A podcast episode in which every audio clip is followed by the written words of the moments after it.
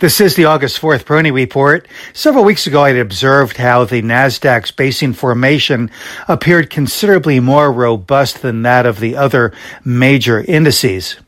Since that time, we have seen growth leading the rebound, and I think that this is important uh, for a number of reasons. For one, I think it underscores the increasing confidence among investors about the uh, outlook for the market. It does uh, indicate that investors are willing once again to look at some of the more leveraged uh, earnings opportunities and are not uh, so inclined to uh, continue to migrate toward the perceived safe haven of the value stocks that historically have offered a bit more consistent uh, earnings performances. So that is a good thing.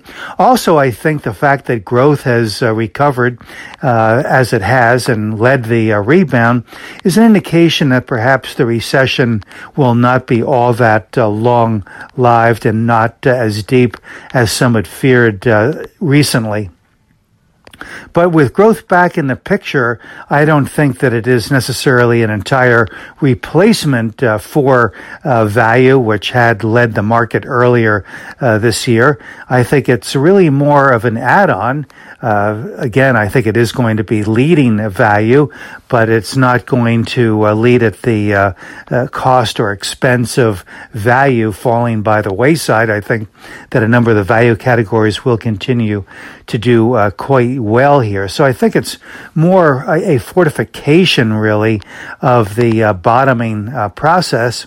And I think that it also uh, gives some light to the outlook here that with growth leading, the uh, potential for uh, moves to higher levels, I think, is quite good. So, a few things I think have been accomplished here in recent sessions. For one thing, I think that the June lows have a better opportunity to hold. And as I read some of the uh, financial uh, uh commentary or the uh, Wall Street commentary, it does seem that there are more takers on that here in, in recent days, that uh, more are subscribing to what I had mentioned weeks ago, that the June lows could very well prove to be the bottom. And again, this goes back to what I observed in, in May.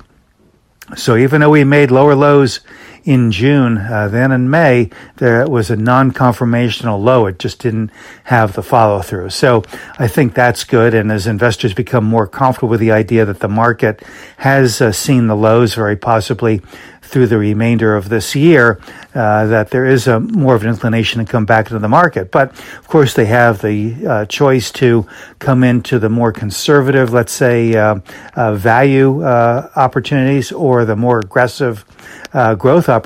And for the most part, uh, investors are choosing the more aggressive growth opportunities. So uh, that means that uh, we could very well have a continuation of the market characteristics that we saw prior to the uh, end of last year.